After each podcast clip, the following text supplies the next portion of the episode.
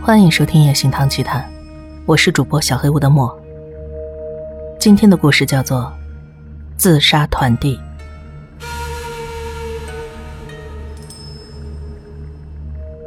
刚过完新年，有个工作就落到了我头上，是某个公共住宅区的善后处理。现营地的美囊住宅区在经济的高度成长期，曾有两千五百个家庭在这里生活，是市内的主要收入来源。但在煤炭的需求减少后，居民开始迁出，住户数逐渐削减。随着矿坑的关闭，几乎所有的住民都已搬离。不过里头也还有一些人没有搬迁。现在也大约还有二十户的家庭留在这里。也正是由于这些尚在居住的家庭，那些反映这里应该要拆除的言论都石沉大海了。不过比起这些，更令人头疼的。是拆除如此大规模的居住区需要的巨额费用，若是没有规划再开发方案的话，恐怕迟早也会变得跟现在一样吧。现在的美囊住宅区可以说是个无人区，和废墟一样，道路残破不堪，公园的游乐器材也已经锈蚀，美囊住宅区已经从人们的记忆里消逝，逐渐被遗忘了。可是。从数年前开始，现营地美囊住宅区的名字变得广为人知，连续有人在这里跳楼自杀。十年内，一共七名死者。自杀的七人中，有两人是那个房间的住户，但其余的死者都不是。他们都是听闻自杀的传言，从别县跑来试胆的年轻人们。在有人陆续跳楼自杀后。县政府马上禁止任何人住这间房间了，房间上锁，就此封锁了起来。但是闻风而来的人们不知怎的，竟从无法进入的房间的阳台跳下身亡。不论他们尝试了多少对策来防范，都没有任何效果。很快的，这间屋子被当成了凶屋。在不动产业界，这种事屡见不鲜，根本就是这类话题的大本营。看到了上吊自杀的鬼，地板下有爪子搔刮的声音，诸如此类不胜枚举。我虽然也负责了不少这类事件，但总是没有习惯。可这次的事，跟以往的都不一样。上司特别拨了一笔称作“改正修补预算”的大额经费给我，那额度高的惊人。要知道，有钱可是能使鬼推磨啊。我和从前因某个东西扯上关系的人取得了联系，预算非常充足，看来这次不用自掏腰包也能圆满达成了。我们是在某间古董店会合的，那间古董店里头摆的竟是一些问题品。我尽可能不涉足这间店，但即使嘴里老是这么说，我还是时常往那边跑。和那个人也是在那里结下的缘分，只能说。是人意群分了。天空灰蒙蒙的，像是要下雨的样子。我提前出了门，前往那间古董店。在巷子里迷路了数回，好不容易寻到了店门口。店门口没有招牌之类的东西，只有挺拔的毛笔字“夜行堂”挥洒在毛玻璃上，一眼看去无法分辨这是什么店。外头看起来马上就要下雨了，总之先开门进去。店里面还是老样子，昏暗，照明的只有孤零零吊在天花板上的电灯泡。异常寒冷的店内，各类物品杂陈，不管哪个都奇形怪状，无法辨别其用途，而且上面也没有价格标签。店内深处有位腰倚在柜台上的女性抽着水烟。眯眼看着我，这张脸好久没见到了，又有什么困扰的事了？女人乐呵呵的说道。披在肩头的针织衫随之摆动。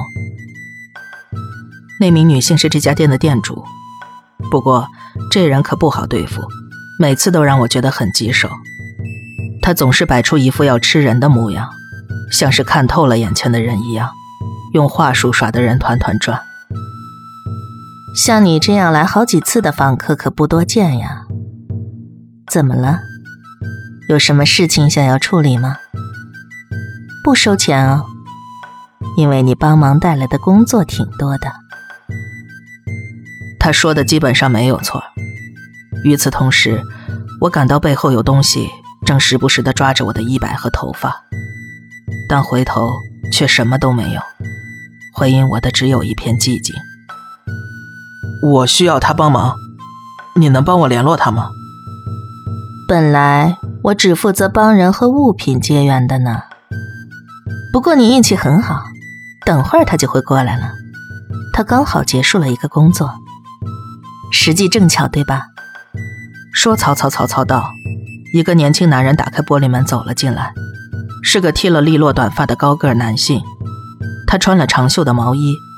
可右袖却空荡荡的摇晃着。怎么，连大野木也来了呀？他瞥了我一眼，把某个东西交到店主手上。那看起来是个被包巾裹住的小箱子。不过我没有去深究。这么快就办好了，真是帮了大忙呢。情况怎么样啊？得有好一阵不想看到鱼了。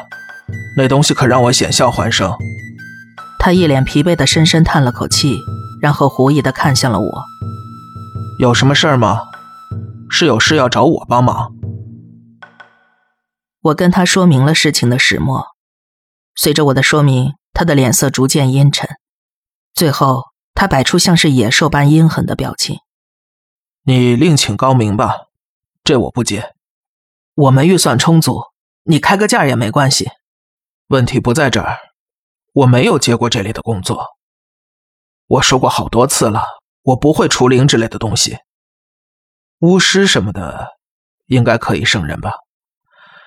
这种事儿还是交给专业的人来处理吧。不过你在我们业界也是很有名的呀，你肯定没问题的。大野木，要是你一直这样误解我，我会很难办的。我能看到，能碰到。这确实是比他们那些人要看得深入一些，但是仅此而已。我也是半桶水晃的，能避开的尽量避开，总不会出错的。等发现逃不掉，可就太晚了。那个住宅区非常不好，这我担不起。不好意思，你还是另请高明吧。他甩了甩那似乎只残存了感觉的右臂的袖子。我经过那附近好几次，那里有点危险，也不是那么凶险，不过肯定是我处理不了的。要只是受点烧伤之类的小伤，为了工作，我也不会有什么怨言的。不过那个地方可不是轻松能搞定的。不只是他，我认识的人都对美囊住宅区有关的事情极度嫌恶。没有灵异体质的我完全无法理解，但他们是绝对不会接近那个住宅区的。这不是很好吗？你应该要接下的呀！你给我闭嘴！女店主一副乐不可支的模样，徐徐的将水烟雾喷往空中。甜甜的香气不容我抗拒，自顾自的窜入我的肺部，使我的脸不由得皱成了一团。那，不如这样吧。在那间房间里，应该是能找到问题品的。你要是能成功把那个回收，之前你欠我的东西，就一笔勾销了。他一脸愠怒，瞪视着店主：“你那东西该不会是这次事情的元凶吧？”“怎么可能？那个和这次的事情可没关系。不过……”那东西现在还不在房间里，怎么样？能还清你欠我的，不好吗？还是说你想用别的事情来还呢？别开玩笑了，最近欠的又越来越多了吧？我接了，不过酬劳是一定要拿的。大野木，我们赶紧过去吧。呃。现在吗？要是再出现死者，你更难办吧。而且，我可不想在晚上去美囊住宅区，绝对不行。明白，我马上把车开过来。有什么需要的东西吗？什么都不用。啊，你换上运动鞋吧。运动鞋？是啊。唉，穿着皮鞋可没办法跑。做好最坏的打算吧。美囊住宅区比想象的还要残破，荒凉这个词简直就是要为了形容这个景象才创造出来的。斑驳的柏油路上，四处都有杂草从裂缝中窜生。红绿灯的灯光一明一灭，路灯折倒在地，随着环境腐朽。道路两旁耸立着数栋看似快要崩塌的公寓，历经常年风吹雨打，外观已然变色，十分凄凉。阳台窗户的玻璃悉数破裂，这已经不是人可以居住的环境了。时而会感觉有视线从一团漆黑的房间朝我射来，只能假装浑然不觉。我慢慢将车驶往那间问题房所在的第三十七栋公寓。坐在副驾驶座的他闭着双眼，一句话也没说。上车之后，他就沉沉的睡去，到底是有多疲劳啊？简直就像昏死过去一样。我在第三十七栋的停车场停车后，唤他醒来。到了，啊，啊，好，那我去了。他跳出车门往前走，我随后跟上。你不过来也没关系。呃，不，我也要一起去。这才不是什么责任感，是我认为被独自留在这里才比较危险。其实我之前因为类似的事情，在鬼门关前走过一遭了。他什么也没带，甩动着他的单边袖子往入口走去。我跟在他身后，专心致志的，尽量让自己不要去环顾四周。我可不想看到不该看的东西。我们踏上破败的水泥楼梯，虽然这里有电梯，但在这种时候不去使用才是明智的做法。大野木，在。之前跟你搭档那个漂亮女人去哪儿了？我记得她是叫钟，是吧？她跑去旅行了。旅行？是啊，去旅行。短时间内应该是不会回来的。那不就音信全无了吗？也不是，他偶尔会寄个明信片过来。他前些天还跟一个被龙寄宿过的年轻人一起喝酒呢。哦，是怎么回事啊？他告诉我的尽是那一类的事情。不过他开心就好。我也很想去旅行看看呢，把工作先丢到一边。温泉什么的，感觉不错。温泉啊，那确实不错。你有什么好地方推荐吗？大分县的别府温泉就还不错，还有熊本县的黑川温泉之类的，草津也很棒。你知道的可真不少。虽然这听起来像是闲聊，但我知道他不是会随便聊天的人。只有在现在这种状况下，他才会说这类的话。他为了让我的注意力集中在话题上，这样我就不会分神去撞见那些东西。这是我在和钟还有他合作之后了解到的事情。那些称作幽灵或者魍魉的东西，似乎是和电磁波有着类似的性质。就举收音机来说好了，每个人都能捕捉到电磁波的波段，但收讯范围因人而异。像这类能看到的人，就代表他们能接受的范围比一般人要广。且连我这类人来到这样的地方。受训范围也会跟着宽广起来。不仅如此，当你能看到他们时，表示他们也在看着你。就是这里了。他猝然停下了脚步。上着锁呢，稍等一下，我现在就拿钥匙。就在我从口袋取出钥匙的瞬间，厚重的金属门咿呀一声自己打开了。我背脊不禁瑟瑟发抖起来，想远远的逃离这里。好，走吧。打扰了。他轻声告罪之后，进到了房内。我踌躇了数秒，还是跟着他进去了。房间的格局应该只是小小的单间，不过昏暗的室内使得房间看起来大了一些。虽然壁纸跟榻榻米都是崭新的，但里头给人的感觉很是诡谲。我冷汗直流，打湿了背上的衣衫。我正在被盯着，我这样想到。拉门的缝隙，橱柜的阴暗处，我感觉处处都有视线死死地盯着我瞧。这里简直像是某个人的腹中一般。房间深处的拉门大开。那里有个面向阳台的小空间，我豁然站定，浓烈的海腥味。不对，这是血的味道。转向窗户，有什么东西站在阳台上？是一个脸被蓬乱的头发盖住的女人，她的皮肤如同骨头一般又干又白，上头染着斑斑血迹。从头发的缝隙看去，空洞的眼窝正盯着我，里头有无数的暗物在扭动着，浓稠的血泪淌下，滑至脸颊。我浑身竖起了鸡皮疙瘩，死命地发出惨嚎声。同行来的他转过身来，眨眼间就把不停嚎叫的我撞进了里头的房间。我重心不稳，跌坐在地，看见那女人正站在客厅里。蠕动的毛发将榻榻米盖得密不透风，还攀上了墙壁，从天花板垂下。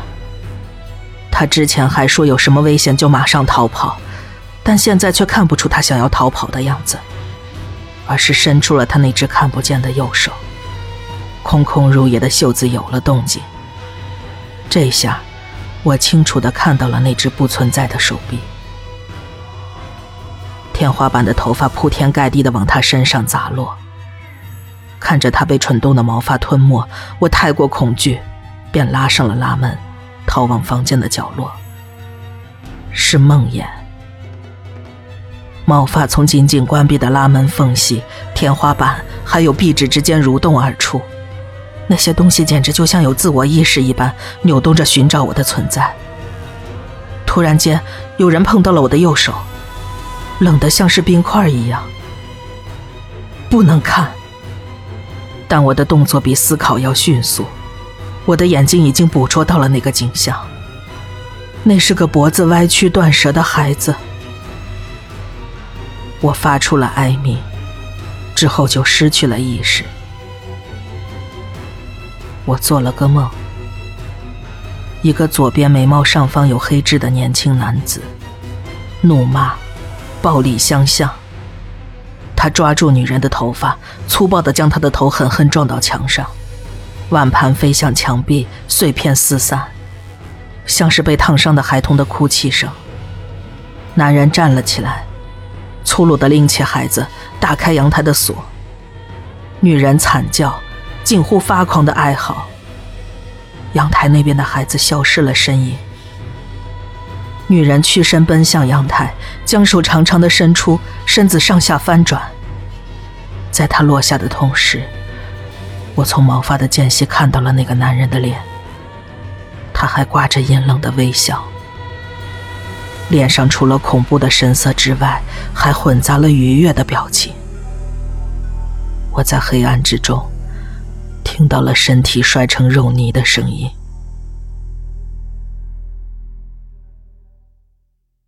大眼莫，我一转醒，又继续发出了惨嚎，像是要撕裂喉咙般喊得声嘶力竭。一巴掌大力打在我的脸上，使我恢复了神智。清醒后，我当场呕吐了起来，泪水狂涌不止。我将胃袋反复吐了个干净。大眼木，先冷静下来，把气息喘匀。你现在状态不对，你不是那个母亲。快点想起来！我才发现他的眼睛已然红肿。看向四周，我似乎正躺在草地上。怎么可能呢？抬头看去，发现我躺的地方就在那阳台的正下方。天哪！我是从那儿摔下来的吗？你是跳下来的，自己跳的。总算是保住了一条命，命悬一线呀！我做了个梦，一个很可怕的梦。男人杀了小孩跟女人的梦，我也梦到了。说不定我看的比你还要多，很惨呐。唉，可恶！所以我才讨厌这里。他站起身，扶起了膝盖还在颤抖的我。回去吧，要做些准备。在回去的车上，我叼着尚未点燃的烟，独自思索着刚刚那栋公寓发生的事情。虽然见过那样的东西很多次了。但看到这么具象的，倒还是第一次。因为他想让人看到啊，在死亡时的情感，那瞬间的记忆太过强烈，以至于他一直反复经历同一个场景。应该是叫自负灵吧。去那个房间的人，都被那个女人的情感所吞噬，才从阳台一跃而下的，不是自杀的呀。一心想要救自己的孩子。身体失去平衡才掉下去的，那只能算是场事故。不过，孩子确实是被那男人杀掉的。那瞬间发生的事突然划过脑海，不禁恨得咬牙切齿，香烟绿嘴都被我咬烂了。结果那母亲死的时候感情过于执着，连孩子都被束缚在那儿了。一个一个从阳台上纵身而下。那些人，也是跟我一样，在无意识的状态下从阳台上跳下来的吧？大野木，我有个请求。我明白了，我来帮你办妥。明天还是这个时间，我来接你。你答应的这么爽快，省了不少事儿啊。不过只知道名字而已，能行吗？没问题，我去市民科问问。我淡淡的回答，用力的踩下了油门。第二天，在夕阳即将西沉的黄昏时分，我和他将车停在住宅区的一隅，静待那人的到来。我稍微调查了一下那个人的背景，看来他是个货真价实、无恶不作的坏蛋。那件事到现在已经二十来年了，他中间还犯下了伤害、欺诈。恐吓，诸多罪行。现在我身在现实交界处的公寓里，但是附近的住户都对他心怀不满。你这基层公务员怎么像个侦探一样啊？连这些事儿都知道的这么清楚？我稍微动用了一点人脉，我可是第一次这样卯足了劲去找人啊。原来只有名字就能找出来啊？那你是怎么把他叫出来的呢？也没什么。就是打电话跟他说：“我知道你以前做过什么，想跟你做个交易，来你把你老婆和孩子杀掉的地方吧。”就是这样，那个人破绽百出，很容易就攻破了。那他是不得不来了吧？他爽快的笑了。这时，远方传来的汽车引擎声让他的笑容又更深了一层。眼前破败的停车场上。有一台轿车粗暴的止住车身，一个头发黑白相衬的中年男子下了车，用他充血的双眼巡视着四周。那家伙怀里藏了一把刀，这你都知道？没什么。这话刚出口，他旋即惊异的低吟了一句：“难不成？”我给那个男人拨了电话，我已经到了，你快给我出来！混蛋！你想怎么办？那些事不要在这里说，去那个房间吧，那里有人想直接跟你谈。有什么疑问，去问问本人就好了。说完我就挂了电话，顺手关了机。男人恨恨地唾骂了几句，仍四处张望了一会儿，才走向了逃生梯。伴着头上激烈一闪一灭的逃生指示灯。男人终于抵达了自己曾经栖身过的公寓楼层。在男人踏入走廊的瞬间，那房间的门猛烈的弹开，数不尽的发丝拔山倒树般朝他蜂拥而至。被吞噬的他发出响彻云霄的凄惨嚎叫，像是要咽下那哀鸣一般。男人被拖入房间，消失了踪影。慢缓缓的掩上，顿时惨叫尽绝，刺耳的寂静再次包覆了我的耳朵。终于全家得以团聚了呀！那个女人和孩子一定都能满足了吧？我取出香烟，递了一根给他，燃起火点着，猛吸了一大口。长吐而出的细细烟雾在向晚的空中悠悠上浮。结束了？不，还没呢，我还有工作要做。你要来吗？既然他都问了，我就跟过去了。那房间里平静到让人产生那是别的房间的错觉，里面已经什么都感觉不到了。西沉的夕阳从阳台洒入炫目的余晖，当然，里面也没有那个男人的身影，恐怕是被他们给带走了吧。找到了，是这个吧？一把白木柄的小刀躺在客厅的地板上，他将小刀拾起，插于腰际。这就是你说的那把刀？要这个干嘛？要带回夜行堂去，那个女人会买下来的。虽然我也不清楚这是什么东西。他喃喃低语，转身离去。我跟在他身后，不时的回头张望。那个男的到底去了哪里呢？但我很快就阻止自己继续思考了，反正是再也找不到了。就这样，我的工作结束了，而至今为止，那间房间还是没有人想要入住。